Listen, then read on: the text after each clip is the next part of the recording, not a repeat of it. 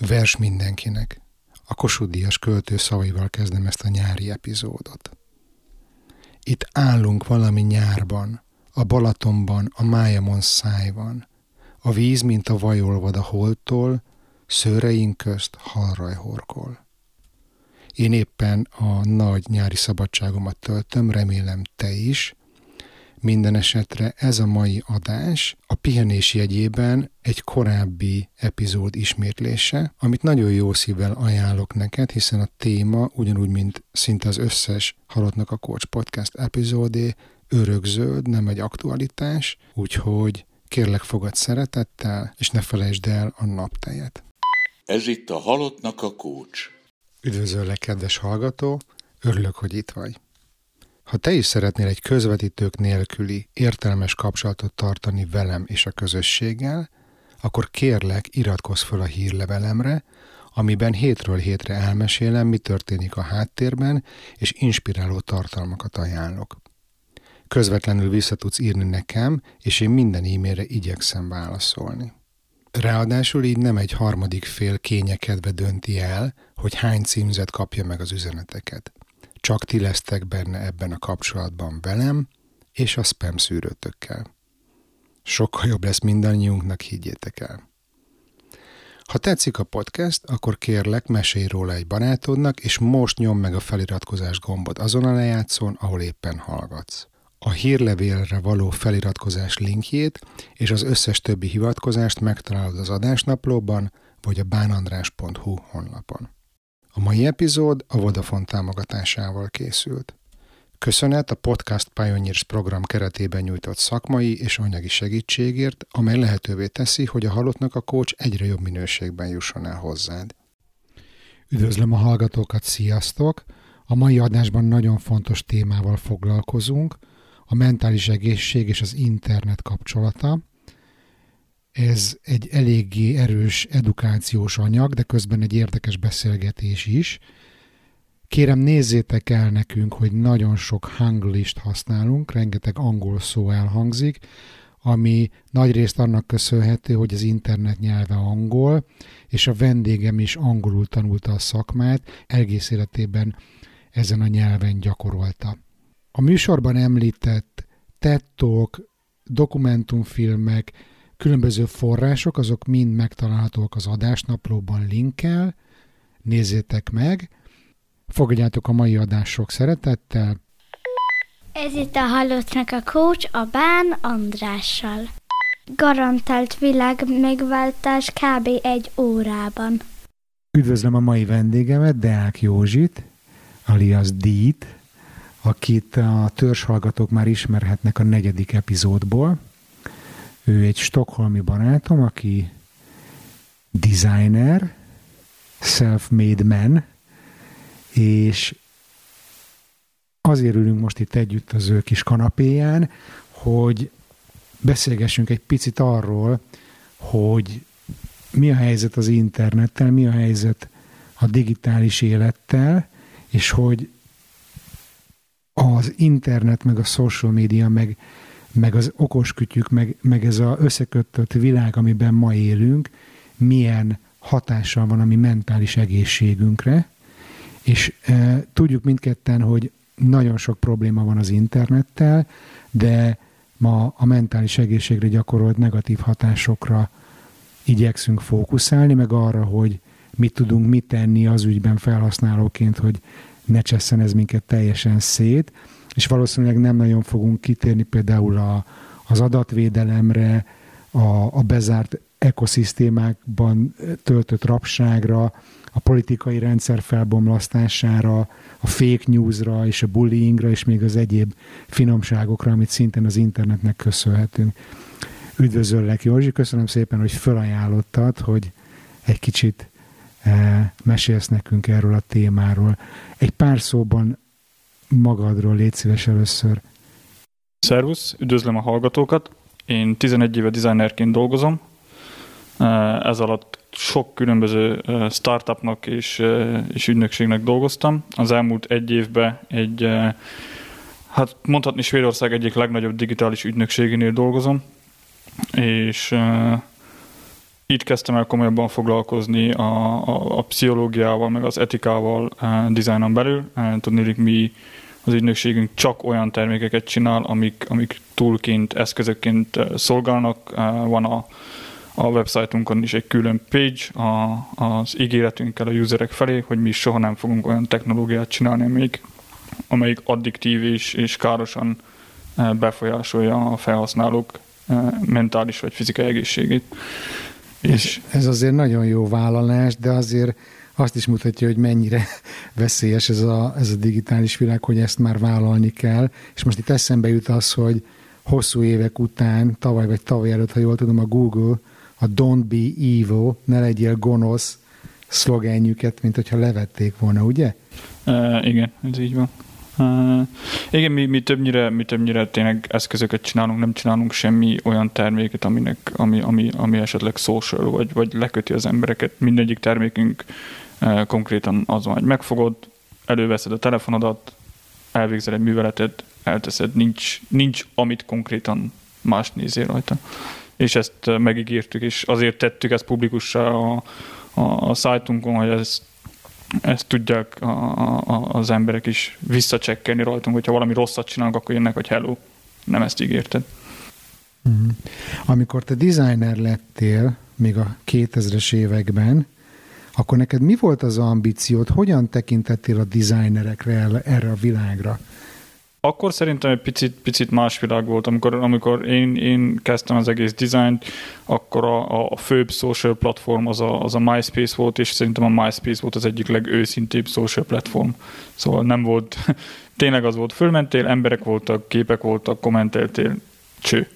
Uh, és akkor valahogy egy sokkal, sokkal um, ilyen szabadabb uh, designer világ volt. Nem volt, nem volt ennyi politika benne, nem nem volt túl gondolva a dolog, és, és, és többnyire, többnyire a, a, akkor a blogok meg a dotcom uh, uralta az egészet, nem voltak uh, a startupok ennyire felkapva, nem volt ennyi social platform. És neked személyesen mi volt az ambíciód? Mit gondoltál, hogy te majd itt a, az online térben valami jobb világot fogsz tudni teremteni? Vagy hogy indultál ennek neki? Uh, hazudnék, ha azt mondanám, hogy ez volt az ambícióm, akkor uh, egyrészt nagyon fiatal voltam, tizennyolc-tizenkilenc éves, akkor, akkor csak az volt, hogy még cool shit. Uh, még cool shit. Igen. Uh, és, és később, úgy kétezer-nyolc körül, amikor bekerültem, a, akkor kezdtem el komolyabban uh, interface designnal, meg user experience-el foglalkozni, akkor kezdtem először mobilra designolni, és akkor jött szerintem az a vonal, hogy oké, okay, tegyük jobbá a, tegyük jobbá a világot, csináljunk olyan termékeket, dolgozzunk olyan termékeken, amik tényleg segítenek az embereknek. Tehát, hogy kétezer-nyolc környékén jelent meg ez a trend a designerek körében, hogy ők Igen. aztán a világ megváltói, igaz? Igen. És mikor érezted először azt, vagy, vagy emlékszel-e arra, hogy volt-e valami konkrét élményed, amikor rádöbbentél arra, hogy nagyon veszélyes vizekre is könnyen lehet evezni designerként? Nekem ez szerintem ugye az elmúlt három-négy évbe kezdett körvonalazódni. Egyrészt láttam magamon, hogy mennyire, mennyire függök, nem csak a social médiától, hanem az internettől, az e-mailemtől, a, a különböző hírportáloktól, mennyire belásom magam egy-egy nagy cégnek az életébe, és, és, és foggal körömmel harcolok értük. Egy Apple fanboy voltam, ezt hozzá kell tenni. Meg, meg persze egy nagyon kemény social media függőségem volt, és ott kezdtem el egyáltalán azon gondolkozni. Persze ez, ez, ez a design világban elég obvious dolog volt, elég nyilvánvaló dolog volt, hogy, hogy, hogy, hogy függőség és, és az internet meg a social media nem csak uh, jóra használható, de amikor kezdtem magamon érezni és a környezetemen, hogy oké, okay, itt, itt, itt valami baj van, akkor kezdtem el lassan gondolkozni, oké, okay, ássuk is magunkat egy picit bele abba, hogy miért is van ez így, és, és miért vagyunk függőek, és, és hogy is hat ez ki a, az emberre. Egy picit konkrétabban el tudod mesélni, hogy hogyan jelentkezett nálad ez a függőség? Hú, uh, hát nekem volt egy periódus, amikor minden reggelem úgy kezdődött, hogy még már az ágyban uh, Twitter, Instagram, Facebook, nem hazudok, én, én egy napi négy órát szerintem eltöltöttem uh, Facebookon, meg Instagramon főleg. Um, rengeteg uh, hírportált olvastam, többnyire, többnyire tech híreket, el tudtam órákat uh, tölteni azzal, hogy, hogy a, például az Apple-Samsung uh, históriáról uh, olvastam. Uh, nekem, nekem az Instagram volt szerintem az egyik legnagyobb, legnagyobb függőségem. Uh, és nagyon-nagyon remény, lementem egy ilyen, egy ilyen rabbit hole-ba. Mm. De mik voltak azok a jelek, amit észrevettél magadon, amit már úgy azonosítottál, hogy ettől te szenvedsz?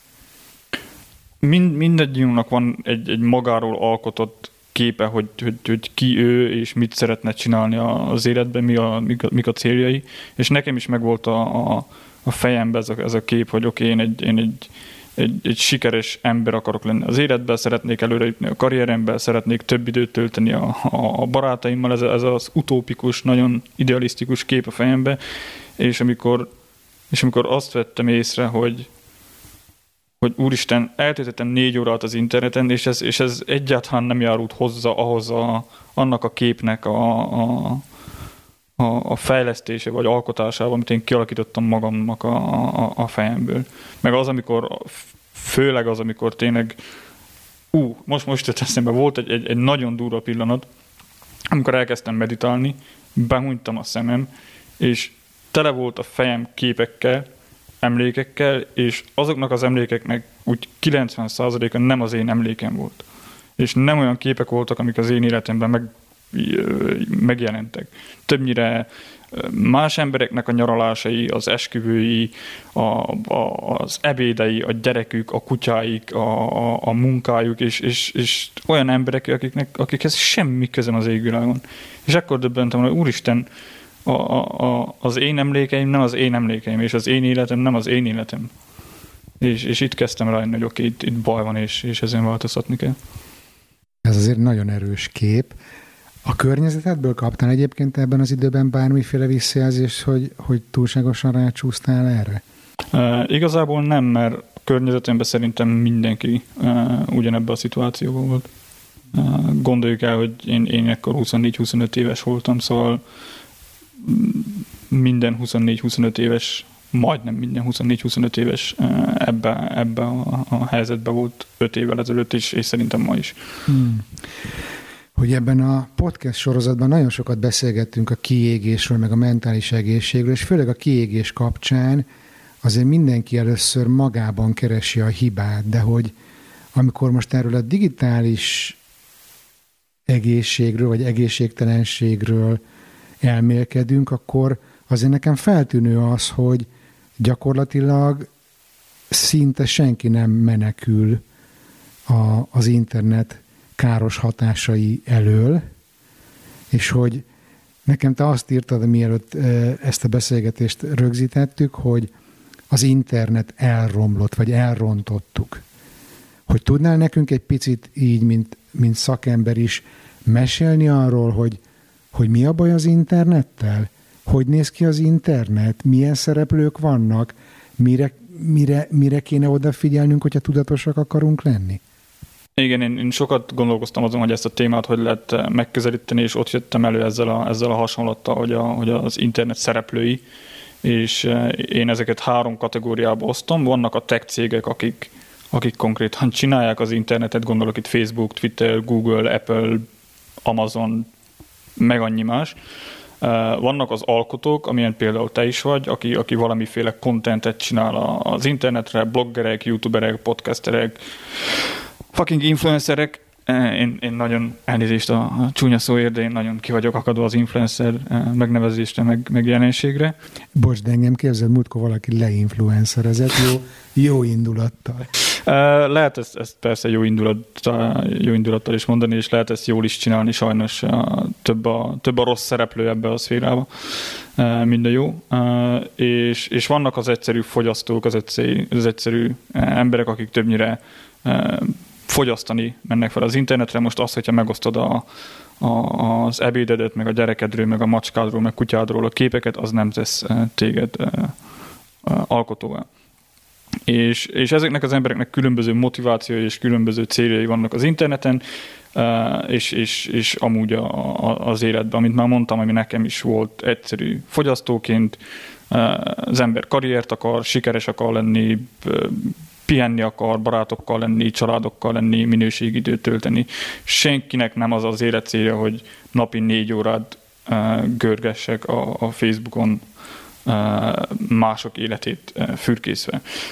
Az alkotókra, azokra majd esetleg később kitérünk. Várjál, bocsánat, csak ide, ide a fogyasztókra, hogy én emlékszem, amikor megkaptam az első okos telefonomat, pont iPhone volt, mindegy, részletkérdés, de hogy, hogy ez ilyen kétezer-tíz környékén volt, és fantasztikusnak éreztem azt, hogy ez ott van a zsebemben, hogy én bárhol, bármikor kapcsolódni tudok az én ismerőseimhez, barátaimhoz, családomhoz, az én hálózatomhoz, és mindenhonnan mindent meg tudok csinálni, hogy nekem, nekem ez, egy, ez egy ilyen óriási lökést adott, és úgy éreztem, hogy most tök jó irányba fog megváltozni az én életem is, meg mindenki másnak az élete is, hogy végre ezt a régi emberi álmot megvalósítottuk, hogy függetlenül attól, hogy hol vagyunk, mit csinálunk, össze tudjuk kötni magunkat.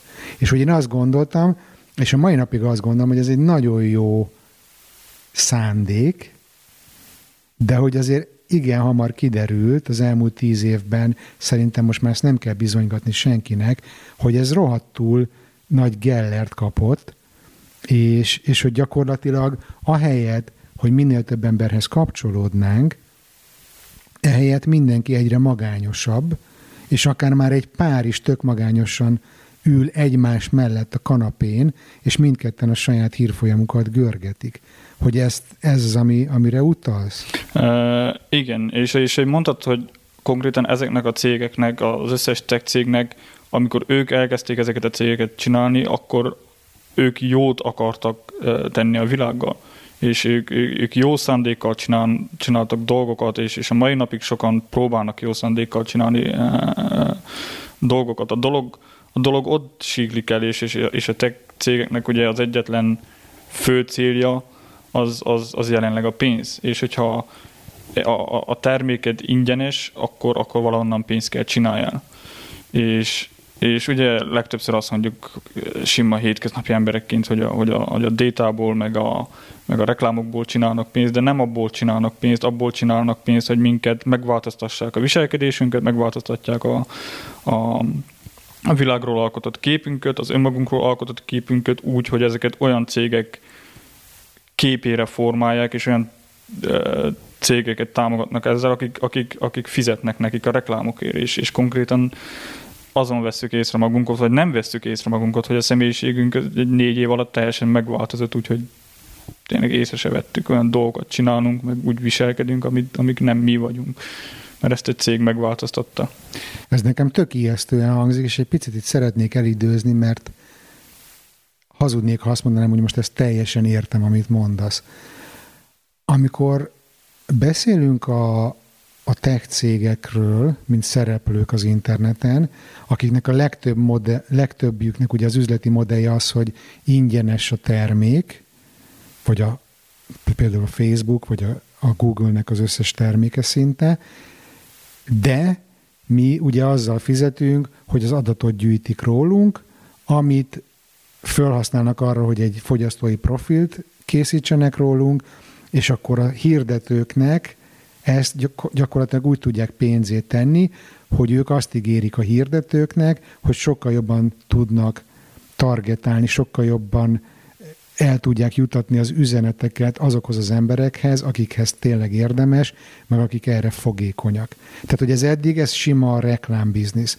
De te azt mondod, hogy ennél már tovább mentek, és hogy itt már arról van szó, hogy már befolyásolják a mi viselkedésünket azért, hogy mi még jobb célpontja legyünk egy terméknek, egy szolgáltatásnak, egy marketing hadjáratnak? Ezt mondod? Uh, igen. Szóval Én most, én most példának főként a, a Facebookot tudom, fogom venni, az a legnagyobb social platform, kb. három milliárd usere van, majdnem minden uh, telefonnal rendelkező, vagy interneten rendelkező embernek Facebook profilja van, és a Facebooknak az alap promisza az volt, és az alap narratíva, amit nekünk, nekünk eladott, az az volt, hogy segítünk összekapcsolódni a barátokkal, a családokkal, segítsük fenntartani ezt a kapcsolatot. És, és ez a narratíva, ez, ez, ez egybeesett a legtöbb embernek a magáról alkotott narratívájával. Mindenki a több időt akar uh, tölteni a barátaival, és, és, és, és, és kapcsolódni. Ez a probléma, a probléma ott kezdődött, amikor, amikor megtörtént ez a kapcsolat, és a Facebook nem szállt ki a képből. Nem azt mondta, hogy oké, okay, most, már, most már az ismerésed között ott van a testvéred, ott vannak az osztálytársaid, ott vannak a munkatársaid, azok az emberek, akik közel vannak, hanem azt mondták, hogy oké, okay, nekünk pénzt kell csinálnunk, ezért, ezért tele fogunk téged spammelni minél több dologgal. Az, hogy neked minél több dolgot tudjunk mutatni, minél többet le kell kössünk téged a, a, a, a számítógép és a képernyő elé.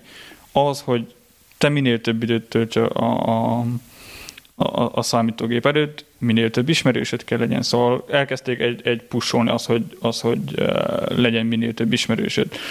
Uh, és utána jelenleg néztem egy, egy, egy, egy dokusorit a, a, a minap, ahol, ahol volt egy nagyon jó példa. Most egy picit így ugrálok a, a gondolatok között, de, de összefügg uh, nagyjából az egész.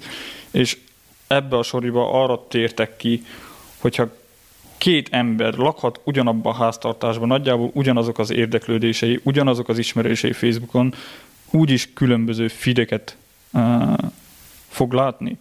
Mert, mert egyszerűen már nem csak az, az van, hogy mit csinálunk a Facebookon, hanem mit csinálunk az egész interneten. Uh, mert cookikkal konkrétan végig vagyunk trekkelve, és ezért a Facebook annyira mikroszinten, nanoszinten tudja uh, változtatni a feedünket, hogy mit látunk, milyen reklámokat látunk, mennyit látjuk azokat a reklámokat a napnak, melyik idejében látjuk a reklámot, melyik ismerőseinktől látunk posztokat. Nehogy lássunk, hogyha ők azt akarják, hogy, hogy bennünk e, több dühöt váltsanak ki, akkor, akkor több olyan posztot, több olyan reklámot, több olyan videót, e, több olyan posztot a barátainktól mutatnak, ami, ami bennünk dühöt vált ki, és ami esetleg arra késztet, hogy hogy megvegyünk egy adott terméket, vagy el, elmenjünk egy adott hírportálra, vagy, vagy, vagy támogassunk egy adott politikai pártot.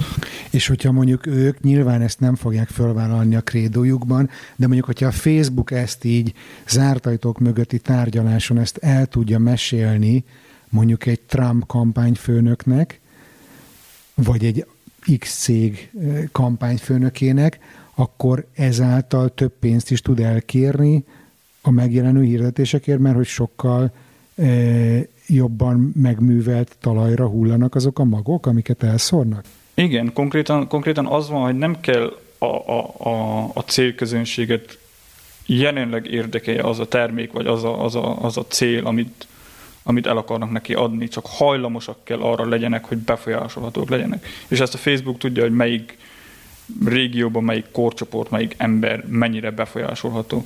Ebben a doku uh, uh, filmben pont uh, beszéltek sokan, akik régebb a Facebooknál dolgoztak, többek között az az ember, aki a like buttont kitalálta, és mondta, hogy konkrétan nekik az volt a cél, hogy építsenek egy olyan rendszert, amit, amit, amit Mark mindegy ilyen dashboardot csak tudja állítani, hogy oké, okay, én itt most több, több usert akarok, én ezeket az embereket erre akarom rávezetni, én azokat az embereket arra akarom rávezetni.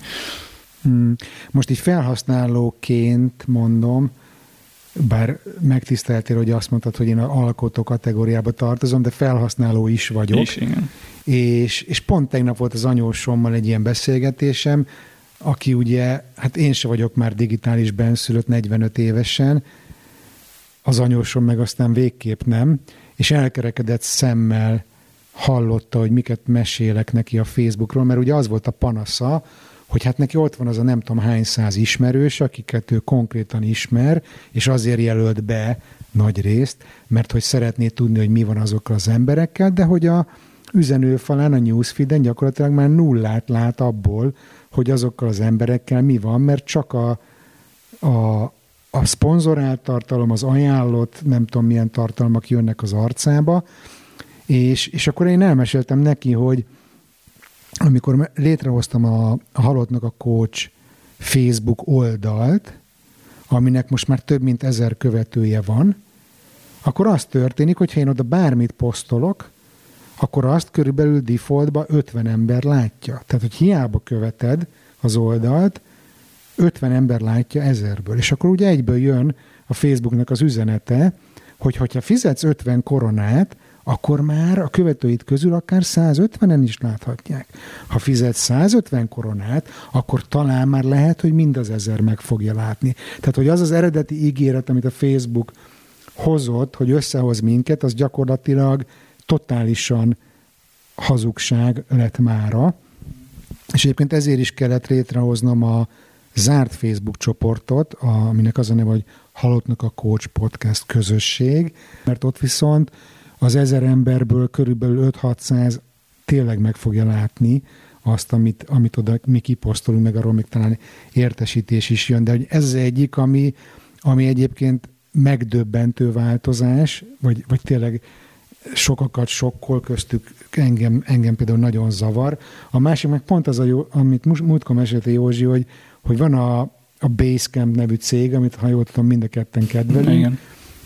Nem feltétlenül a termék, hanem a filozófiájuk miatt, és hogy mesélted, hogy a Google-ön fizetni kellett azért, hogy amikor beírod a keresőbe, a Google-be, hogy Basecamp, akkor ők fönn legyenek az első oldalon. Ez így van. És konkrétan kompetitor cégek voltak az első oldalon, az első tíz eredmény, hogyha beírtad, hogy Basecamp. És, és az, egész, az egész reklám volt, szóval konkrétan szponzorált tartalom. Úgyhogy amit nagyon szerettem például a Google-t, mint terméket régen, én most az utóbbi időszakban azt is leváltottam, mert gyakorlatilag nem azt mutatja, amit én keresek, hanem azt mutatja, amit a hirdetők akarják, hogy én lássak, amikor valamire keresek szerintük. A, a, a Facebookra visszatérő, amit mondtál, hogy, hogy a, konkrétan a feed már tele van szponzorált tartalommal, az ijesztő az, hogy senki nem azt mondja, hogy úristen, tele van most a feedem szponzorált tartalommal, és én már nem látom az ismerőseim e, tartalmát, és, és én most nem fogok tovább scrollolni és kilépek, hanem mindenki scrollol tovább.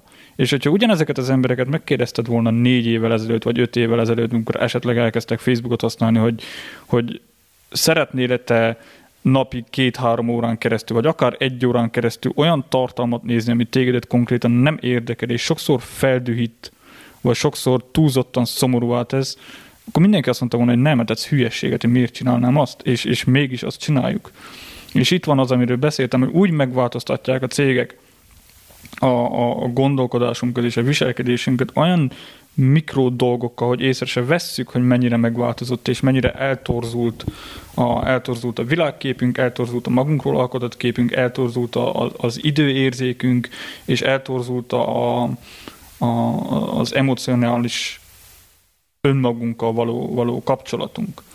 Hogy, hogy már nem tudjuk, hogy e, miért vagyunk szomorúak, mikor vagyunk szomorúak, e, miért vagyunk dühösek, mikor vagyunk dühösek. Keressük az alkalmat, hogy dühösek legyünk, direkt megyünk olyan szájtokra, olyan posztok fele, ami, ami, ami dühössé tesz, és folyamatosan egy ilyen, egy ilyen emelkedett e, emocionális e, állapotban vagyunk a nap, nem huszonnégy órájában, de hát az ébren töltött uh, időnk nagy részében, ami, ami, ami nem természetes. Egy, egy, egy emberi test és egy emberi agy nem erre volt kifejlesztve.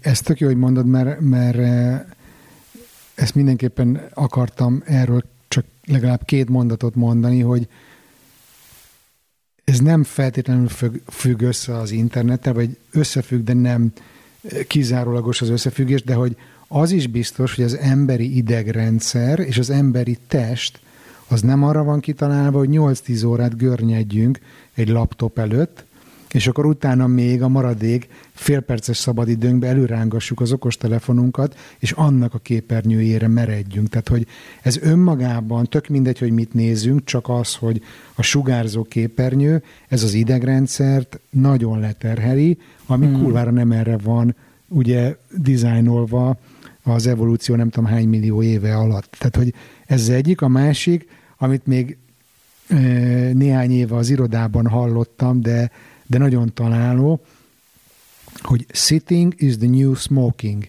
Tehát, hogy az, hogy ülünk egész nap, az kb. Majdnem ugyanolyan, mint a dohányzás mm. az egészségügyi e, hatások tekintetében. Tehát egyrészt tök jó, hogyha ha, ha tudunk mondjuk álló asztal mellett is dolgozni, meg az is nagyon fontos, hogy azért fölálljunk rendszeresen a gép elől, és mondjuk egy fát nézzünk az ablakon keresztül, vagy kimenjünk egy kicsit sétálni, tehát hogy próbáljunk meg elszakadni a képernyőtől, hogyha szeretnénk legalább minimális mértékben egészségesek maradni. Nem tudom, hogy van-e még valami fontos, amit terveztél elmondani azzal kapcsolatban, hogy mi van elrontva az interneten, vagy mehetünk tovább az ügyben, hogy hogyan ismerhetjük föl, hogy manipulálva vagyunk? Egy, egy, egy gondolat uh, jutott eszembe ide. Uh, az internetben konkrétan az van, nem is az, hogy mi van elrontva, hanem hogy miért van elrontva. Uh, hogy két, két, két eset játszódik le, legtöbb tech cégnél. Egyik, ahol nem tudják és nem gondolnak bele a, a mentális egészségre gyakorolt hatásról, és úgy csinálnak termékeket, hogy ez abszolút nincs figyelembe véve. Most már különböző uh, szabályok meg törvények miatt odafigyelnek esetleg privacy-re, uh, de, de a mentális egészségről nem esik általában szó. Vagy nagyon komoly tudósok és pszichológusok és, és viselkedéskutatók dolgoznak a, a, a cégeknél, és tudják, hogy mi a mentális egészségre gyakorolt hatása, és, és ezt tudva csinálják a, a pénz érdekébe. És, és ez van nagyon elrontva az internetben. Na és ez... ez az, ami engem nagyon érdekel, és szeretném, hogyha erről egy kicsit többet beszélgetnénk, hogy te a szakmán belülről mi az, amit tudsz nekünk mondani, hogy mi az, amire figyeljünk oda, amikor mi használóként fölmegyünk az internetre. Mik azok a tipikus, manipulatív trükkök, amiket ugye így tudományos háttérrel megtámogatva találnak ki arra, hogy mi még többet töltsünk a képernyő előtt? Mikre kell odafigyelni? Mi az, amikor, amikor föl kell, hogy egy felkiáltójel megjelenjen a fejünkbe, hogy hoppá, most manipulálva vagyunk, ez nem oké. Hú, ez, ez egy picit nehezebb topik, vagyis nehezebb konkrét, konkrét példákat hozni. Ezt, ezt esetleg azzal nyitnám, hogy minap néztem egy előadást, ami a, a bottleneck-ekről szólt. Nem tudom, hogy ez most magyar, hogy lehetne lefordítani. Szűk keresztmetszet, nem tudom. Bottleneck? Igen. Konkrétan arról szólt az előadás, hogy, a, hogy a, a, az embernek az agya Az, az fel van vértezve ilyen kis, kis pajzsokkal, hogy mindig, amikor, amikor valahova, amikor valami be akar minket vonzani, át akar várni, akkor vannak nekünk az ilyen kis védő mechanizmusok az agyban, ami, ami, ami rájön arra, hogy hoppá, ez, ez átverés, és én, és én ezt nem fogom uh, hagyni. És a tech cégek kifejlesztettek uh, metódusokat arra, hogy az összes ilyen védekező mechanizmust uh, át, tudják, uh, át tudják verni. És És az első dolog, amit, amit, amit fel tudunk uh, ismerni abba hogy, abba, hogy át vagyunk verve, az az, amikor, amikor konkrétan cél nélkül már egy órája az interneten vagyunk, és csak görgetünk. És akkor, akkor kezdünk el gondolkozni, hogy, vagy legalábbis én ezt, ezt kezdtem el magamat csinálni, hogy egy, miért jöttem ide? Uh, mi volt az a cél, amiért én, én megnyitottam a, a, a Twittert, vagy megnyitottam egy, egy, egy, egy adott szájtot. Általában, általában ez, ez vagy unalom, vagy frusztráció, vagy valami, valami nagyon frusztrál a, akár a munkába, vagy a, vagy a, a párkapcsolatomba, vagy a barátokkal lévő kapcsolatban, vagy a világba, és akkor följövök, konkrétan házhoz megyek a pofonét, hogy, hogy, hogy még jobban dühítsen fel magamat, vagy még jobban elkeseredek, mert, mert elkezdek esetleg negatív dolgokat uh, olvasni. És akkor ilyenkor egy, egy óra után rájövök, hogy basszus, már egy órája görgetek. Uh, uh, Az van, hogy ezt most mosolygok itt, annyira ismerős ez nekem, és gondolom a hallgatók között is sokaknak. Én egy évvel ezelőtt nem is tudom kitől szedtem ezt a trükköt, hogy egyrészt azt csináltam a mobiltelefonommal, hogy egy ilyen egyszínű szürke háttérképet raktam, mert ugye egyébként ezek, a, ezek az appok is ugye úgy vannak dizájnolva, hogy ilyen kis fényes, színes kis gyöngyök, és akkor rákapunk, mint gyöngytyúk a langyos takonyra, vagy mint a, nem tudom, a ezernégyszázas években az indiánok a, nem tudom, a tükörre, és akkor úristen, odaadjuk érte az aranyat. És akkor ide írtam én a, a mobiltelefonomnak, ez van a, a zárt, a lock screenen, hogy what for? Why now? What else? Igen. Hogy ezzel próbálom emlékeztetni magam arra, hogy amikor kezembe veszem ezt a hülye telefont, akkor miért is? Miért most? És amit meg akarok nézni, hogyha azt megnéztem, akkor még mit akarok megnézni? Mert hogy ezt is észreveszem magamon, mint tünet, hogy hú, valamit meg kell nézni a telefonomon, öt perc a kezemben a telefon, rohadtul nem néztem meg, amit akartam, de már nem is emlékszem, hogy mi volt az. Igen. Tehát ez egy hatás, ugye? De nem tudom, hogy ezt hogy, hogy lehet így hamarabb belépni, vagy hamarabb fölismerni, mert tényleg próbálok tudatos lenni, de még így is nagyon durván bele tud ebbe az ember szaladni. Uh, igazából én is ezt próbálom csinálni, hogy mindig mostanában ezt az elmúlt egy hónapban kezdtem el gyakorolni, hogy mindig, amikor előveszem a telefonomot, vagy előveszem a laptopomot, akkor megkérdezem magamot, hogy az, amit most egy, egy hogy mit akarok csinálni, mi a célom azzal, hogy fölmegyek a Twitterre, mi a célom azzal, hogy megnézem az e-maileket, és, és a kettő, a, a, a második amit, kérdés, amit fölteszek, hogy hogyan fog ez hozzájárulni a magamról alkotott narratívához. Hogyan fogja ezt támogatni azt a gólt, amit, amit kitűztem magamhoz. És most nem ilyen hatalmas gólokra gondolok, én nem vagyok egy ilyen lifehacker, vagy nem vagyok egy ilyen productivity uh, freak. És, és igen, használok továbbra is Twittert, meg, meg, meg nézek videókat YouTube-on, de van egy célom, hogyha fölmegyek YouTube-ra, akkor például azt mondom, hogy oké, okay, most érdekel egy, egy architecture videó, vagy egy designnal kapcsolatos videó, vagy egy TED Talk. Megnézem, és próbálom bezerni utána. Ha fölmegyek Twitterre, akkor ott is oké, okay, most van két-három ember, aki, akinek a, a, a, a, esetleg a status update-e vagy, amit megoszt, az nagyon érdekel, megnézem, és bezárom. Uh, és a Twitter szerintem még a social platformok közül egy, egy, egy, egy gyengébb példa, uh, mert többnyire ugyanaz a contentnek a típusa. Nagyon-nagyon kevés reklám van, az pedig nagyon ki van emelve, hogy az reklám. Az egyik trükközés, amit bevezetnek cégek, hogy reklámokat próbálnak úgy beállítani, mintha, mintha az, egy, az, egy, az egy bejegyzés lenne akár egy ismerősünktől, vagy egy, vagy egy olyan cégtől, amit mi követünk. Uh, Annól, amikor Instagramot használtam, rengetegszer lájkoltam reklámokat, mert ugyanúgy néztek ki, mint a posztok, amiket am, olyan emberektől, akiket followoltam. Uh, hírportálokon rengeteg reklám úgy néz ki, uh, mintha, egy, mintha egy cikk lenne. És, és akkor beleesünk egy ilyen, egy, ilyen, egy ilyen hurokba, és órákat tudunk eltölteni azon, hogy nézzünk olyan contentet, ami úgy néz ki, mint egy content, de valójában reklám. Egy login button úgy néz ki, mint egy login button, de valójában egy, egy, egy, egy reklám egy másik oldalra visz. És, és tele, van a, tele van az internet ilyen, ilyen álcázott, uh, álcázott hirdetésekkel, meg álcázott posztokkal. Én még nekem mindig megvan egy kicsit ez az ambícióm, hogy próbáljunk meg egy listát készíteni arról, hogy mik azok a trükkök, amivel próbálnak minket átverni. Most említettél egy néhányat, de hogy azt gondolom, hogy ezt, ezt sokan ismerik a hallgatók közül is, ami egy ilyen nagy befolyásolás volt, nagy találmány volt, az a végtelen feed. Tehát, hogy ezek az autoplayek, hogy megnézel a YouTube-on egy videót, vagy a Netflixen egy bármit, kérdezés nélkül jön a következő. Igen. Spotify, mindenki ezt csinálja. Ugye az is, hogy az Instagramon, ha nincs új poszt, akkor most bevezették, hogy följön ilyen javasolt posztok, amik a te ízlésednek valószínűleg egyébként megfelelőek. Tehát, hogy az a lényeg, hogy soha ne érjél a végére a tartalomnak. Ugye ez egyik ilyen trükk. Igen, Igen ez ne, nekem a, a másik ilyen, ilyen dolg, amit utálok a, a, a bármilyen platformon, az az Explore menüpont. Legyen az Instagram, legyen az Twitter, legyen az Facebook, legyen az, az YouTube, bármi. Szóval te, mint cég azt ígérted nekem, az volt a promise, hogy engemet konnektálsz olyan emberekkel, akik, akik az ismerőseim. Mm. Miért kell nekem egy Explore tab? Ha engem valami érdekel, én egy, én egy felnőtt, értelmes ember vagyok, rá tudok keresni. Én a social media előtt is tudtunk, tudtunk keresni, amikor a YouTube-nak nem volt feedje, fölmentünk YouTube-ra, és ugyanúgy megkaptuk a videóinkat.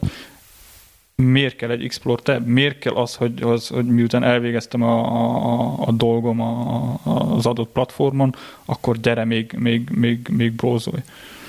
Én sokat gondolkozok azon, hogy mi lenne egy, egy, egy különböző platformoknak az etikusabb változata. Én például nagyon visszasírom a, a régi YouTube-ot, amikor föléptél, és volt egy search wheel, de azt, azt cső. Most megnézek egy, a másik, másik dolog talán, talán ez, hogy, hogy, hogy megnézel egyfajta tartalmat. Én, én, én egy darabig nagyon aktívan gymbe jártam, nagyon aktívan edzettem. Megnézek két edzővideót azért, mert engem esetleg érdekel valami. Utána fölmegyek YouTube-ra, és, és a feedemnek kilencven százaléka edző, edzővideó. Úgyhogy egyik ellentmond a másiknak. Szóval nem elég, hogy mutatnak nekem kontentet, mutatnak nekem olyan kontentet, amelyik, amelyik ellentmond teljesen egymásnak, és ezzel bezárnak egy ilyen, ilyen hurokba, hogy nem tudsz leállni, mert akkor vajon most kinek van igaza, és akkor elkezdesz, elkezdesz ilyen oknyomozói uh, munkát folytatni konkrétan az interneten, és, és, a, és a másik az, hogy több olyan tartalmat pusholnak, amelyik valamiféle reakciót vált ki belőled. Mert az, hogyha te nem vagy, nem vagy egy, egy, egy ilyen emelkedett emocionális state-ben, te nem fogsz ott maradni a platformon. Hogyha én fölmegyek a, a Facebookra és látom, hogy, hogy te megosztottál egy balatoni nyaralásról egy képet, és, és a másik barátom megosztotta az ebédjét és a gyerekét, akkor azt mondom, hogy jó, ide jó nekik, oké, cső, végeztem a dolgommal, elmegyek. De hogyha folyamatosan mutatnak olyan, olyan tartalmat, ami, ami, ami feldühít vagy, vagy elszomorít, akkor, akkor, akkor az agyam automatikusan kezd még több olyan tartalom, tartalom fele nézni. És akkor itt megint ugye, hogy hogyan húznak be minket a függőségbe. Most itt van egy konkrét kérdésem. Volt, akitől azt hallottam, hogy, hogy ő direkt eteti az algoritmus, tehát hogy direkt mutatja, hogy mi az, ami neki tetszik, lájkolja, direkt diszlájkolja, ami nem tetszik, hogy megtanítsa a mesterséges intelligenciával azt, hogy ő milyen tartalomra kíváncsi, meg hogy. És most, amit mondasz, ugye ez alapján azt gondolnám logikusan, hogy ezzel valahol kicseszünk magunkkal, mert akkor sokkal precízebben tudnak majd minket befolyásolni, hogyha az a szándék. A kérdésem az az, hogy lehet, hogy jobban járunk akkor, hogyha soha semmit nem lájkolunk, soha semmit nem kommentelünk, vagy akkor csak randomra kapjuk a szart. Uh...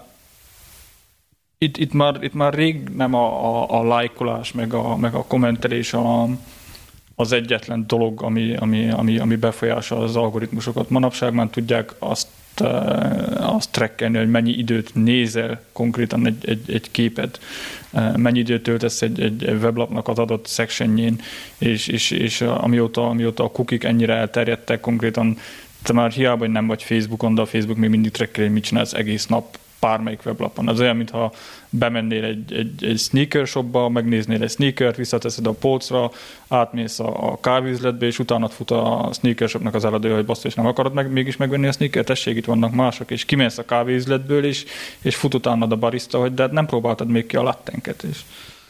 Szóval már nem, nem, kell, nem kell konkrétan akt... lehet elég az, hogyha passzívan használjuk a, a felületeket, és úgyis rengeteg détát tudnak gyűjteni rólunk. Szóval. Te tudsz arról valamit, hogy a kamera az figyel-e? Mert például az egyik barátom azt vélte felfedezni, hogy egy év után leszette a kameráról a, a raktapaszt, és három napon belül elkezdtek olyan reklámok megjelenni nála, amilyen fotelban ül, tehát ami az íróasztalnál milyen szék van. Fogalmam nincs erről, erről rengeteg ilyen összeesküvés elmélet van. Ami, amiről rengeteg, rengeteget hallok, az az, hogy ugye lehallgatnak minket a Facebook, meg a Google, meg fölveszik persze a, a, az adatot, de reklámokat nem azért kapod, mert lehallgatnak erről. Ugyancsak néztem egy előadást, hanem egyszerűen annyira, annyi adat van már rólad, és annyi adat van, hogy kikkel találkozol naponta a, a geolocation tétán, egyszerűen csak azért, mert a telefon nálad van, és hogy a barátaid mit szeretnek, és, és meg tudják jósolni azt, hogy kb. Milyen topikok jönnek fel, milyen témák jönnek fel egy beszélgetés során, hogyha ennyiszer találkoztok ebbe a környezetbe.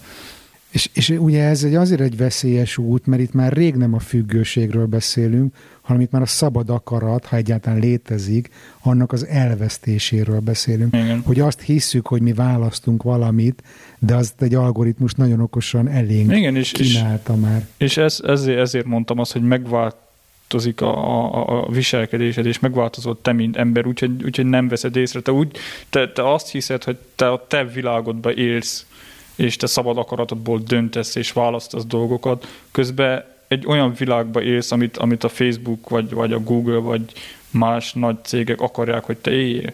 Te azt hiszed, hogy, hogy minden csak úgy van, ahogy, ahogy azt te látod, és valószínű mindenki ugyanazt lássa. Ugyancsak ebben a dokumentum sorozatban volt egy példa, hogyha beírod, hogy climate change Google-be, annak függvényében, hogy, hogy te miket néztél már az interneten, és melyik városban laksz, más Uh, suggestion-öket ad ki, a, ad ki a Google, onnan elkezdve, hogy a climate change tönkreteszi a világot, és egy nagy probléma egészen odáig más városban más embernek, hogy az egy hoax, ez is ez egy fake news. Meg.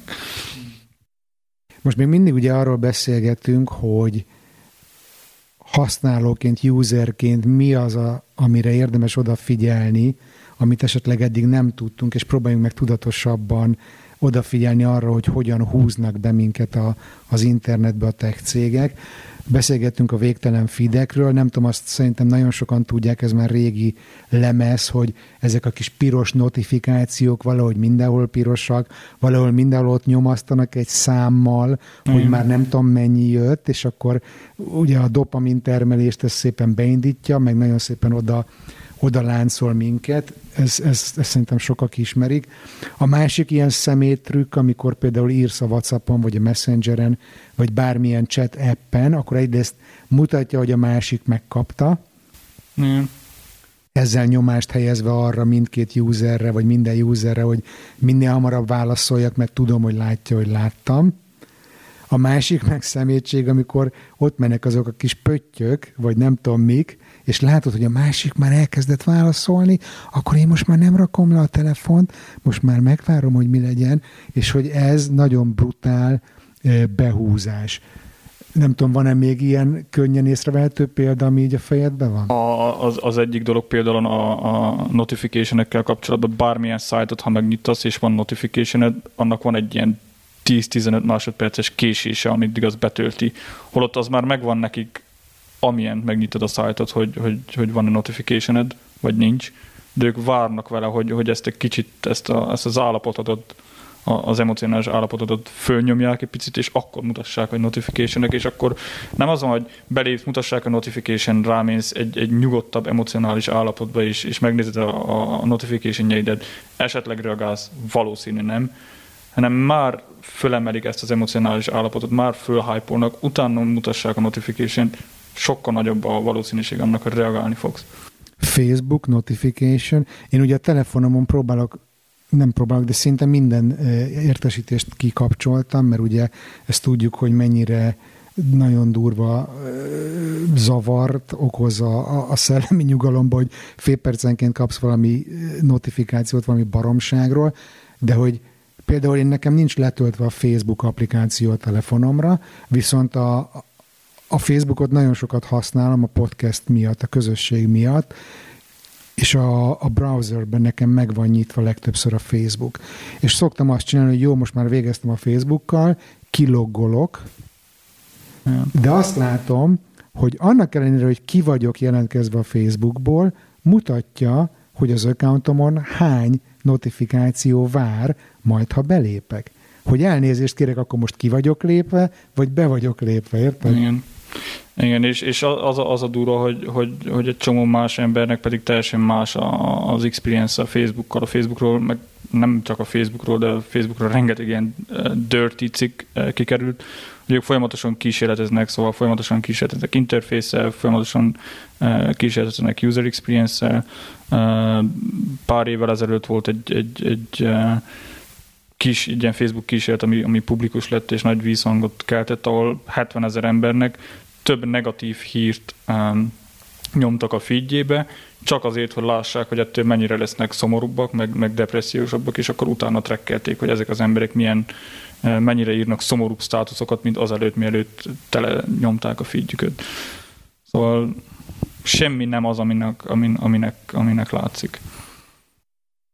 Én szeretnék ráfordulni arra, hogy mi az, amit mi tudunk tenni. Úgy, mint felhasználók, úgy, mint, úgy, mint alkotók, úgy, mint tech cégek alkalmazottai, mint amit te vagy például. De mielőtt erre rákanyarodok, még csak egy utolsó gondolatot szeretnék ide, hogy most eddig a felhasználókról beszéltünk főleg, meg arról, hogy a felhasználókat hogyan húzza be a, a tech cég, hogyan alkalmaz akár mocskos pszichológiai trükköket arra, hogy odakössön minket az internet elé, vagy a gép elé.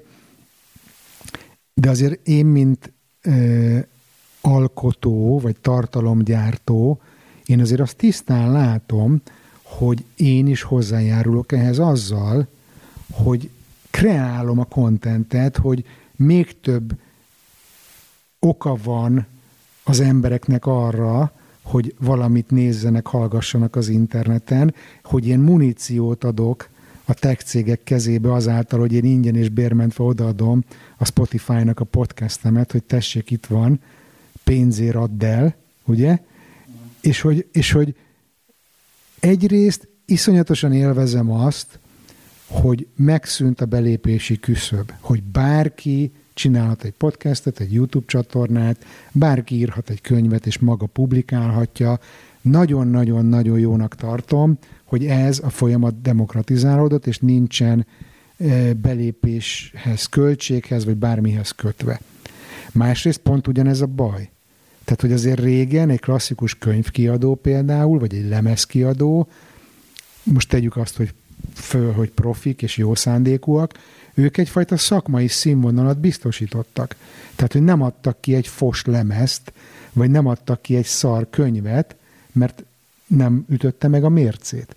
Tehát, hogy nagyon sokan beléptek most a alkotók a piacra, szerintem nagyon sok tehetség van, nagyon sok érdekes kontent van, de egyáltalán nem biztos, hogy könnyebben hozzájuttunk a hallgatókhoz, mert hogy akkora a zaj, és annyira, annyira sokan vagyunk, hogy amit látok, hogy nem feltétlenül a minőség az, ami a nagy tömegekhez elér. Ezzel kapcsolatban te hogy látod a dolgokat?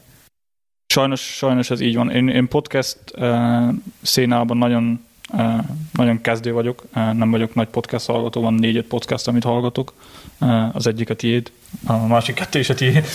Uh, de tényleg abból, abból nagyon. YouTube függőségem volt egy, egy, egy darabig, és ott, ott még mindig uh, néha elidőzök, uh, meg anno, anno az Instagramon, és tényleg, uh, tényleg hatalmas a zaj, és, és sok, sok, uh, sokszor azt látom, hogy ott is ugyanaz a a monetizáló um, metódus zajlik, mind, mind akár a Facebooknál, hogy oké, okay, éljünk meg edekből, meg szponzorizációkból, holott, holott vannak más um, lehetőségek is, sok olyan youtuber van, akiknek, akiknek egy reklám sincs a csatornáján, van egy, van egy, van egy platform, például a Patreon, Uh, ahol, ahol tudod uh, támogatni az ilyen, az ilyen alkotókat, és cserébe kapsz esetleg extra tartalmat, vagy hamarabb megkapsz tartalmat, uh, mind, a, mind a többi, és ebbe, és ebbe az a jó, hogy nem mindenki, hogyha, hogyha én minden podcastért, meg minden YouTube videóért, amit, amit megnézek, kellene fizessek, hát én, én, én csődbe mennék.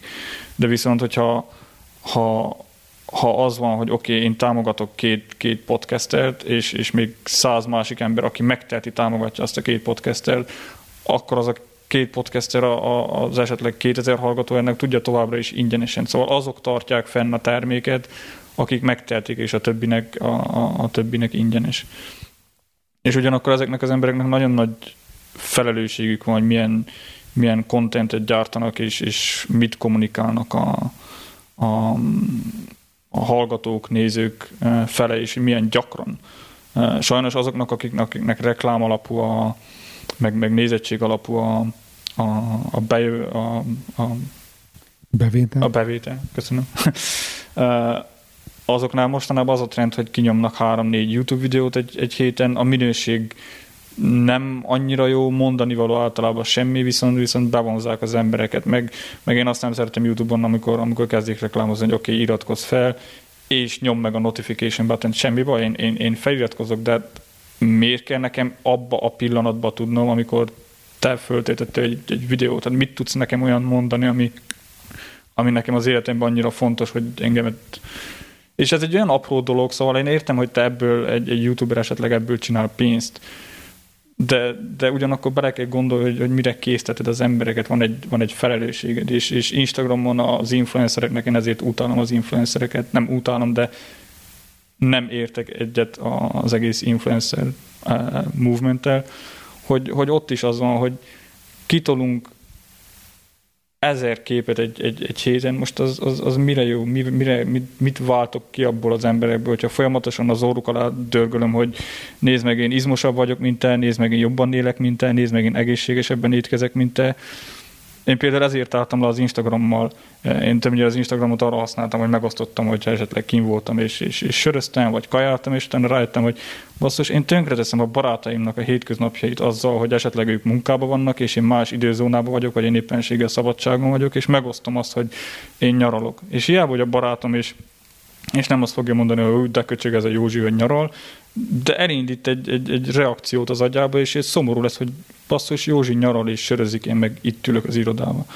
És, és egyszerűen vállaltam ezt a felelősséget, és azt mondtam, hogy oké, okay, én ezt nem fogom csinálni.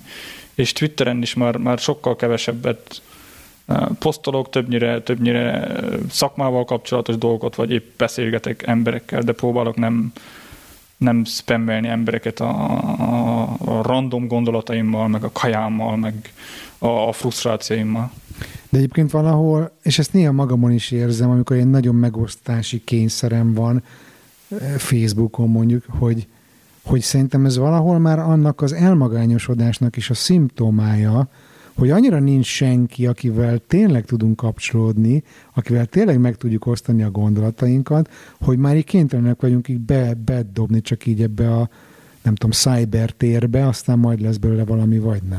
Igen, uh, igen ebben ebbe, ebbe van valami, és, és sokszor, uh, sokszor érzem én is, és, és a dolog nem fehér-fekete az életben, semmi se, semmi se fehér-fekete, és én nem azt mondom, hogy az emberek most mindenki álljon le uh, mindenféle posztnak a megoldás, uh, megosztásával, de, de legyünk egy kicsit tudatosabbak, hogy mikor, mennyit is, és, és kivel osztunk meg. Én például a, a két legjobb barátommal csináltam egy Egy, egy közös csetet, a, a volt gimis barátaimmal van egy, van egy másik csetem, ezek az emberek, akikkel folyamatosan szeretek beszélgetni, és érdekel is, hogy mi van velük, veletek is van egy közös csetem, és ott megosztjuk azokat a, a, a dolgokat néha, amik, amik, amik történnek velünk, vagy amik, amik fontosak. Teljesen private az egész, teljesen encrypted az egész, nem fél hozzá senki, senkinek nincs notification bekapcsolva, mindenki akkor interaktál az egésszel, amikor amikor akar, és nem tartozik hétszáz másik ember, akit, akit fogalma nincs, akik azok.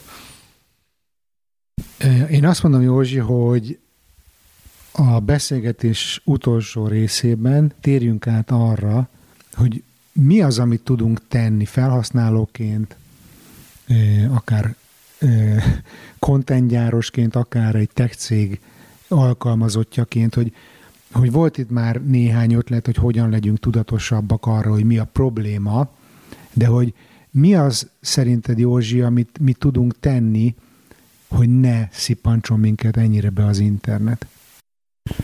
Hú, egyrészt szerintem, amit, amit már, már, már említettünk, hogy mikor elkezdünk fellépnénk az internetre, vagy elővennénk a telefonunkat, álljunk meg egy percre, és, és kérdezzük meg, hogy, hogy mi az oka, amiért, amiért eléveszünk a telefont, és, és, ez, és, ez, és ez nehéz, és ez, és ez időbe telik, ez rengeteg időbe telik ezt a szokást kialakítani, meg kérdezzük meg magunktól, hogy, hogy mi is az oka, amiért eléveszünk, és mi a célunk vele. Oké, mit akarunk elvégezni? Mert ha, ha van, egy, van egy cél, akkor, akkor könnyebb leállni, nem mindig sikerül, de könnyebb leállni, hogyha azt a célt már, már, már elérted. Tehát, hogy annak használjuk a telefonunkat, meg a gépünket, ami egy eszköz. Igen. Az internet amúgy egy, amúgy egy tök, tök jó hely, meg egy csomó, csomó jóra lehet használni. Um, Ehhez kapcsolódóan minap hallgattam egy, egy, egy másik podcastet, és abban egy, egy ilyen dizájnpszichológiával foglalkozó személy arra kérte az embereket, hogy egy hosszabb időn keresztül naplózzanak az internet felhasználásáról, a technológiával való viszonyukról, meg hogy hogy használják a technológiát napi szinten, és legtöbb ember azt mondta, amit mi is mondtuk, hogy rengeteg időt elvesz, és, és, és szomorúvá teszi őket, és, és depressziósá teszi őket, viszont volt egy csomó ember, aki, akinek jó viszonya volt a technológiával, és ezek az emberek általában kreatív módokra használták a technológiát. Blogoltak, podcasteztek, youtuberek voltak, apró dolgokat, mit tudom, verset írtak és megosztották Twitteren, szóval lehet a social médiát is úgy használni, hogy, hogy, hogy, az, hogy az engem feltölt, és feltölti azokat is, akik, akik fogyasszák az én tartalmamat, gondolok itt most az alkotókra, de viszont tudatosan kell, tudatosan kell, hogy, hogy, hogy ne spammeljem túl az embereket, milyen típusú tartalmat osztok meg, milyen időközönként, miért, mi nekem azzal a célom, Meg, meg, meg, meg nem árt az se tényleg, ahogy most te is csináld ezt a podcastet, hogy, hogy néha fölhívni az embereknek a figyelmét, hogy oké, okay, azért az internetre, az interneten óvatosan, óvatosan kell közlekedni. Egyébként ez annyira ö, hétköznapi problémává vált, hogyha jól emlékszem, akkor tavaly Először a, az Apple, aztán a Google is gyorsan az Androidba beépítettek egy ilyen egészség, ilyen mentális egészség, digitális egészség eszközt, ami ugye mutatja neked színes, szagos formátumban, hogy mivel mennyit töltesz, meg be lehet állítani. Nálunk például a gyereknek az iPadjén be van állítva, hogy napi harmincöt perc szórakoztatás, és akkor, amikor a szobájából hallok egy ilyet, hogy akkor tudom, hogy letelt a harmincöt perc. Igen. De hogy ez mennyire, mennyire színjáték, mennyire képmutatás ez pont a Google-től, pont az Apple-től, akiknek az üzleti modelljük arra épül, hogy te minél több időt töltsél a neten, és hogy még én hallottam ilyen pletykát is évekkel ezelőtt, hogy a Google többek között azért nagyon elkötelezett a, az önvezető autók fejlesztése terén, mert kiszámolták, hogy akkor egy átlagos ember napi két órával többet tud netezni, amikor nem kell vezetni a dugóban, akkor is tud majd netezni. Szóval, hogy mennyire képmutatóak ezek a Ezek az eszközök szerinted? Uh, szerintem van benne egy, egy, egy adott képmutatás, és van benne egy, egy adott, adott félelem.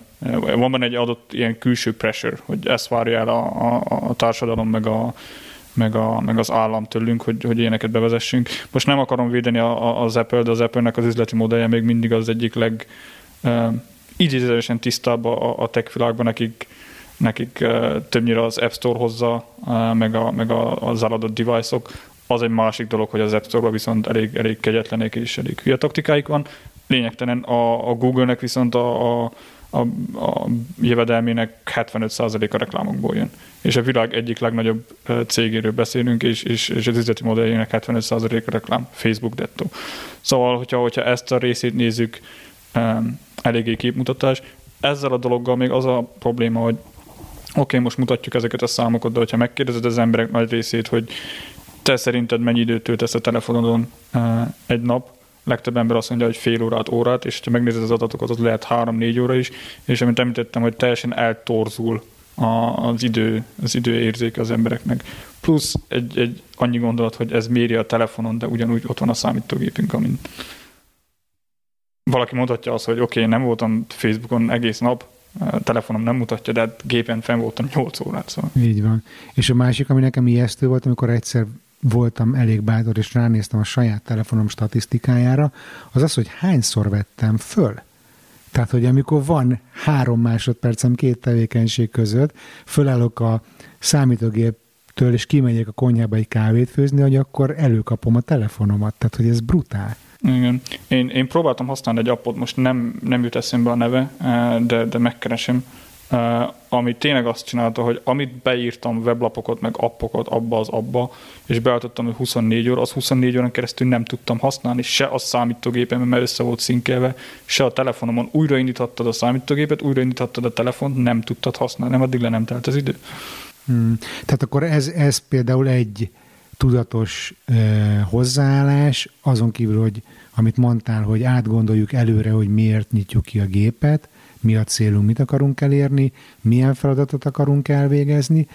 Emellett van több olyan produktivitást segítő app, igen, vagy eszköz, vagy, vagy, vagy metód, metodika, amit érdemes elsajátítani, vagy letölteni, hogy én például azt is szoktam csinálni, hogy bezárom a Chrome-ba, vagy a böngészőbe az összes olyan tabot, amit nem használok. Most például csak a adás kapcsolatos jegyzeteim vannak nyitva itt.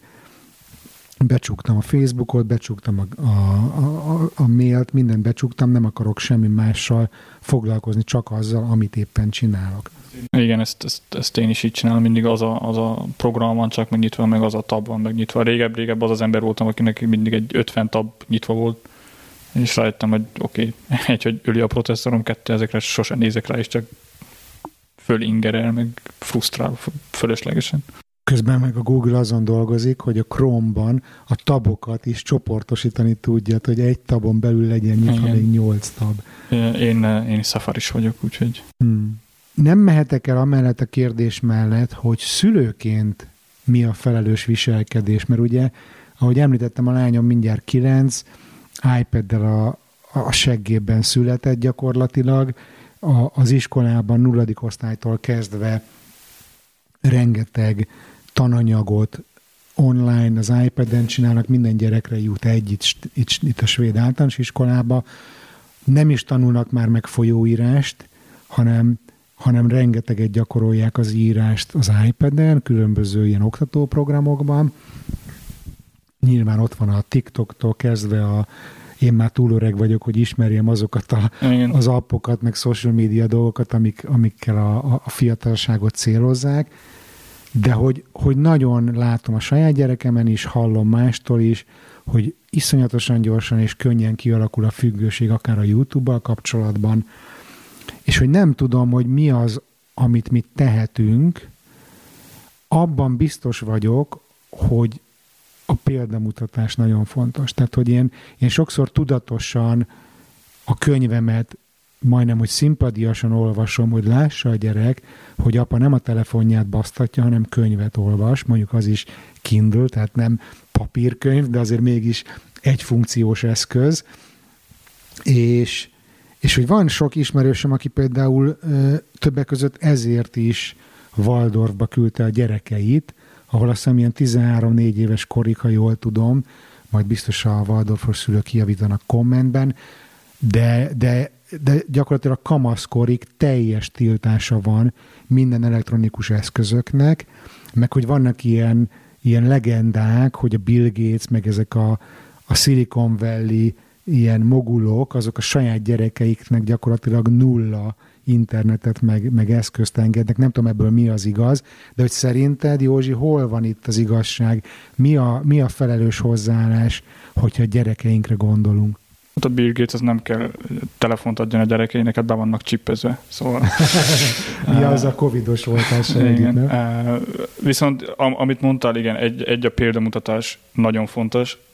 A másik nagyon fontos, én, én nem vagyok szülő, szóval nem akarok képmutató lenni, de így külsősként, ami nagyon fontos, felnőttként meg szülőként az, hogy oktassuk magunkat a, a, ezekről a veszélyekről. Amit itt, itt most beszéltünk, és legtöbb szülő otthon annyit tud mondani a gyerekének, hogy ne használj Facebookot, vagy ne használd annyit a telefonot, a gyerek megkérdezi, hogy miért, és a szülő nem tud egy konkrét választ adni. Akkor majd Emilivel meghallgathatom ezt a részt. Erre majd mondok egy jó példát. A másik viszont az, hogy, hogy beszéljünk a, a, a gyerekkel, értsük meg, hogy ő mire használja A, a, a, a technológiát, mire használja a telefon, mire használja YouTube-ot, mire használja a Snapchat-et. Uh, például néztem egy TED előadást, uh, egy, egy éve kb. Vagy kettő, egy, egy magyar uh, tínédzser lány uh, tartotta, és ő mondta például, hogy, hogy ők, ők a barátaival Snapchat-et használnak, uh, akár sulis információ megosztására is, mert private és encrypted, és eltűnik az információ. És, és inkább abba bíznak, mint, mint, mint a Facebook Messengerbe. Uh, szóval meg kell érteni, hogy a fiatalok mire használják, hogy használják a technológiát, és, és magunkat edukálni kell a, a technológia veszélyeiről konkrét tényekkel, mert csak úgy tudunk egy értelmes konverzációt kialakítani, és úgy tudjuk őket felhívni azokra a, a, a veszélyekre. Kijött ez a, ez a dokumentum sorja a Netflixen, az a címe, hogy The Social Dilemma, Uh, amiben olyan emberek beszélgetnek, akik hozzájárultak a, a Google, a Facebook, az Instagram uh, fejlesztéséhez még a, a nagyon uh, korai uh, időkbe. Uh, most már viszont kiszálltak, és többnyire etikával, meg, meg pszichológiával, és, és az etikus uh, internetét harcolnak, és És ezt a filmet például megnézette az egyik munkatársam a lányával a tegnap, a lánya kilenc éves, TikTok, Snapchat, minden ott van, és azonnal letörölte a TikTokot, azonnal átnézte a Snapchat feedjét, hogy kiket követ, mit csinál rajta, és, és, és, és mit lát, és, és, és amikor konkrét tényekkel alá tudott támasztani, meg konkrét példákkal, hogy mi megy végbe, és mi miért van, és, és, és mik a veszélyek, akkor, akkor tudsz konverzációt kialakítani, hanem csak te vagy az unalmas szülő, aki nem ért, és nem érti meg, hogy mit beszél, és nem érti meg, hogy én hogy használom is. Mm.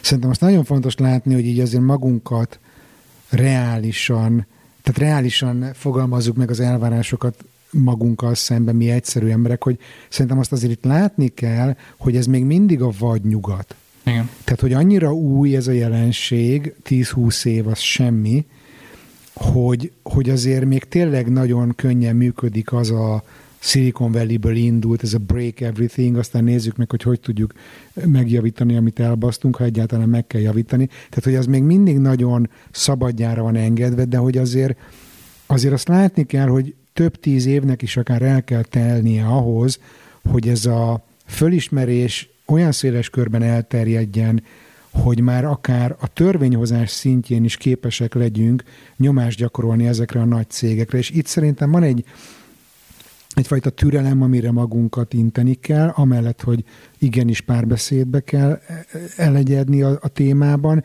igenis erről sokat kell beszélni, de hogy azért látni kell azt a veszélyt is, hogy ahogy én szoktam rendszeresen ekézni itt az adásban ezeket a nagy multicégeket, hogy milyen gazdagok, hogy milyen hatalmasak, és hogy milyen nagy mértékben befolyásolják a politikusokat és a döntéshozást, hogy azért látni kell, hogy ma már a leggazdagabb cégek, azok pont akikről ma beszélgetünk. Igen. Apple, Google, Facebook.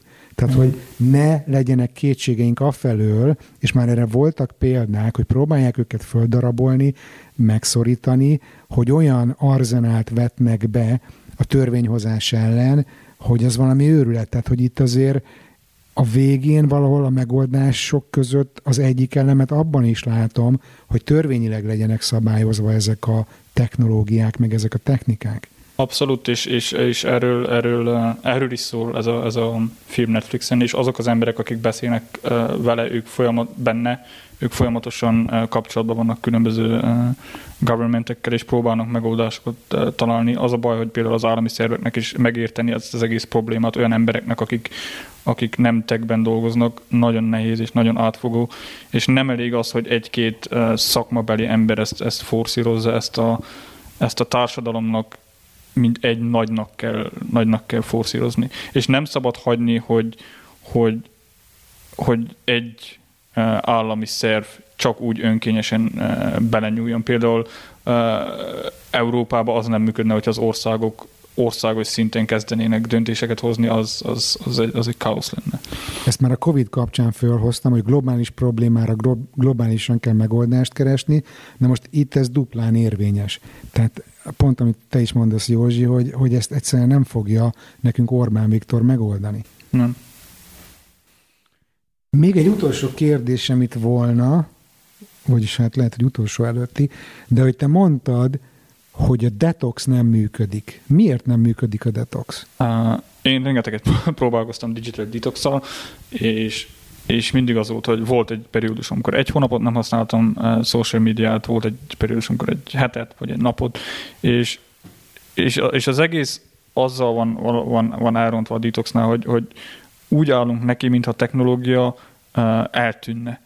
Szóval oké, most elmegyek egy hetet az erdőben, nem fogok telefont használni, és visszajövök, és minden jó lesz, ma a technológia többet nem lesz ott. A technológia ott lesz, és a, és a TikTok ott lesz, a Snapchat ott lesz, a Facebook ott lesz, és egyre jobban része lesz az életünknek, mert amint mondtam, ezek jó dolgokat is tudnak a, az életünkbe behozni, viszont ki kell alakítanunk egy egészséges viszonyt a, a technológiával, ki kell alakítsuk, hogy ezeket a technológiákat a mi javunkra tudjuk hozni, ne fekete-fehérként lássuk az egész dolgot, ne az legyen, hogy rossz vagy jó, találjuk meg a, a mi útunkat, és tudjunk egészségesen együtt élni. Hogyha ha, ha, ha detox mentalitással állunk neki, akkor azt mondjuk, hogy oké, okay, egy hetet full retardba nyomom a, az internetet és a, és a Twittert, és utána elmegyek egy, egy Tajvanban meditálni egy hónapot, és, és akkor visszajövök, és minden rendben. Ez nem ugyanazt a, a, a, a mókuskereket fogod folytatni.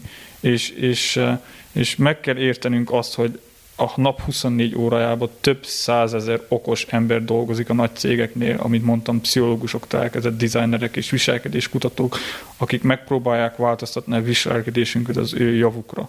Detoxon nem fogjuk mi újra, vonal, újra húzalozni az agyunkat arra, hogy, hogy, hogy, hogy egészségesen tudjuk használni a technológiát. Ez ugyanolyan, mint a terápia, hogy ez egy hosszú, apró lépésekből álló folyamat, és minden nap egy, egy erőfeszítést kell tegyünk arra, hogy megállunk, elgondolkozunk, hogy mit, miért, meddig, és, és, és lassan kialakítsunk egy egészséges kapcsolatot technológiával. És nem szabad bűntudatunk legyen, mert azt mondtam, több százezer okos ember van a háttérben, aki ellenünk dolgozik. Szóval ez egy, ez egy hosszú folyamat. Én látom magamon, hogy minden évben teszek egy, egy pici lépést előre. De, de ez egy hosszú, hosszú folyamat, és lehet, hogy soha nem lesz vége, mert a technológia egyre csak fejlődik, és, és... Ez most csak eszembe jutatja, hogy az előbb itt kommenteltem erre a, erre a Waldorfos zéró digitál, zéró képernyős hozzáállása, de hogy az nekem nagyon hasonlít erre a detoxra, tehát hogy túl későn, túl idősen, túl felkészületlenül vágja pofán azokat a gyerekeket szerintem ez a digitális világ, akik az első tizenhárom évben mondjuk ezzel nem találkoztak. Nem tudom, ez, ez, ezzel mi a véleményed ezzel kapcsolatban? Ezen, ezen sokat gondolkoztam én is, és mindig, amikor a gyerekvállalásról gondolkozunk, akkor beszéljük ezeket a stratégiákat, és, és, és szerintem ez se egy megoldás, hogy oké, okay, a gyerek tizennégy évesen fog először digitális device kapni. Egy, hogy lehet, hogy hülye lesz a modern társadalomba. Gondolj csak Stockholmra, szóval Egy, egy, egy telefon nélkül elég nehéz navigálni. Hát egy, egy parkolást nem tudsz kifizetni, a buszra nem igen. tudsz felszállni. És, és, és a másik az, hogy tényleg a, a, a, technoló- a világ arra fele megy, hogy a technológia része lesz, és nem csak úgy lesz része, hogy social media meg hírek, hanem oktatás, adózás, minden. Viszont, viszont tényleg oda kell figyelni, és azért mondom, hogy fontos a, a a szülőgyerek, a tanárgyerek kapcsolat. Szerintem az iskolákban kellene legyen külön oktatás arra, hogy hogy, hogy hogy használjunk tudatosan internetet és az internetnek a veszélye, és nagyon konkrét durva témákba belemenni, és mert, mert, mert fiatalok már hét évesen felfognak olyan, olyan dolgokat, amit sokszor felnőtt embereknek nem tudsz elmagyarázni. Utolsó búcsú kérdés, hogy te milyen internetet szeretnél? Milyen lenne az az internet, amit nem rontottak volna el, vagy nem rontottunk volna el, vagy meg van javítva? Fogalmam nincs őszintén. uh, nem, nem gondoltam úgy igazából uh, bele. Tal- talán az, az, amiket, az, amiket uh, említettem például a, a YouTube-bal kapcsán, hogy, hogy segítsen a, a, az internet és a technológia elérni a, a, az én célomat, és azokat a connectioneket, amiket megígér, és utána szálljon ki, utána, utána hagyjon, hagyjon, hagyjon békén. Miután már fel vagyok, megnéztem a videót, hagyja, hogy, hogy, hogy ne nézzek több videót. A, a, a Netflix, hogyha lejár a sorozat, ne tegye be a következő részt. A, a, a Facebook, hogyha, hogyha kell fizetnem, érte fizessek, de azon, azon csak a, a barátaim legyenek, és ne forszírozza, legyen hatszáz ismerősöm, nem ismerek én hatszáz embert. És nem érdekel hatszáz ember. A, a, sokszor a, a családom nem érdekel, hogy mi van velük. Most már szóval egy, egy, egy olyan technológia, amelyik, amelyik egy, egy olyan internet, ami, ami amit tényleg értünk van, és nem csak a felszínen van értünk. De ez, ez, egy, ez egy nagyon komplex kérdés, és szerintem nagyon nehéz megválaszolni. Jó van. Figyelj, Józsi, van-e valami bármi más, ami még így benned maradt a téma kapcsán, amit úgy gondoltál, hogy fontos? uh, rengeteg dolog, de szerintem az, az majd egy másik adás, egy másik megközelítésbe. Amit például én most tudatosan kerültem ebben a mai adásban, ami szerintem így is nagyon sok információt tartalmaz, hogy például a munkahelyen hogy néz ki a technológia, hogy a munkahelyen milyen pszichológiákat alkalmaznak akár a megfigyelésre, akár a nyomásgyakorlásra, de ezt most már nem fogjuk kifejteni, lehet, hogy akkor még egy második körömből, ugye? Ez egy, eb, eb, ez, ez egy külön, ez egy külön adástéma szerintem. Jó van. Figyelj, nagyon élveztem, nagyon sokat tanultam, ebből remélem a hallgatók is. Köszönöm szépen. Én is nagyon, nagyon élveztem. Nagyon jó beszélgetés volt. Köszönöm szépen. Akkor folyt köv. Sziasztok! Kedves hallgató, köszönöm, hogy még mindig itt vagy. Remélem megérte végig maradnod. Ha szeretnél egy szuper társaság részévé válni, akkor csatlakozz az online támogató közösségünkhöz a Facebookon, keresd a Halottnak a Kócs közösség csoportot, és ne felejts el követni az Instagramon a Halottnak a Kócs címen. Amennyiben szeretnél velem dolgozni, részt venni egy csoportos coaching programon, vagy egyéni tanácsadáson, meghívni a cégedhez workshopot, vagy érzékenyítő beszélgetést tartani, esetleg podcastet készítenél velem, akkor a részletekért látogass el a bán andrás pont hú weboldalra. A bán andrás pont hú-n feliratkozhatsz a hírlevelemre is, amiben péntekenként bepillanthatsz a kulisszák mögé, és megosztom veled, mi inspirál éppen, mit találok érdekesnek a világban. Iratkozz fel a Halottnak a Coachra a Patreonon exkluzív tartalmakért, és támogasd a munkámat havi egy kávé árával. Küldhetsz egyszeri támogatást is a PayPal-on vagy Revoluton, részletek az adásnaplóban. Köszönöm már a figyelmed, kérlek iratkozz föl a Halottnak a Coach podcastre azon a lejátszón, ahol éppen most hallgatod, és mesélj a műsorról egy barátodnak. Bán András voltam, a mi hamarabb viszont hallásra.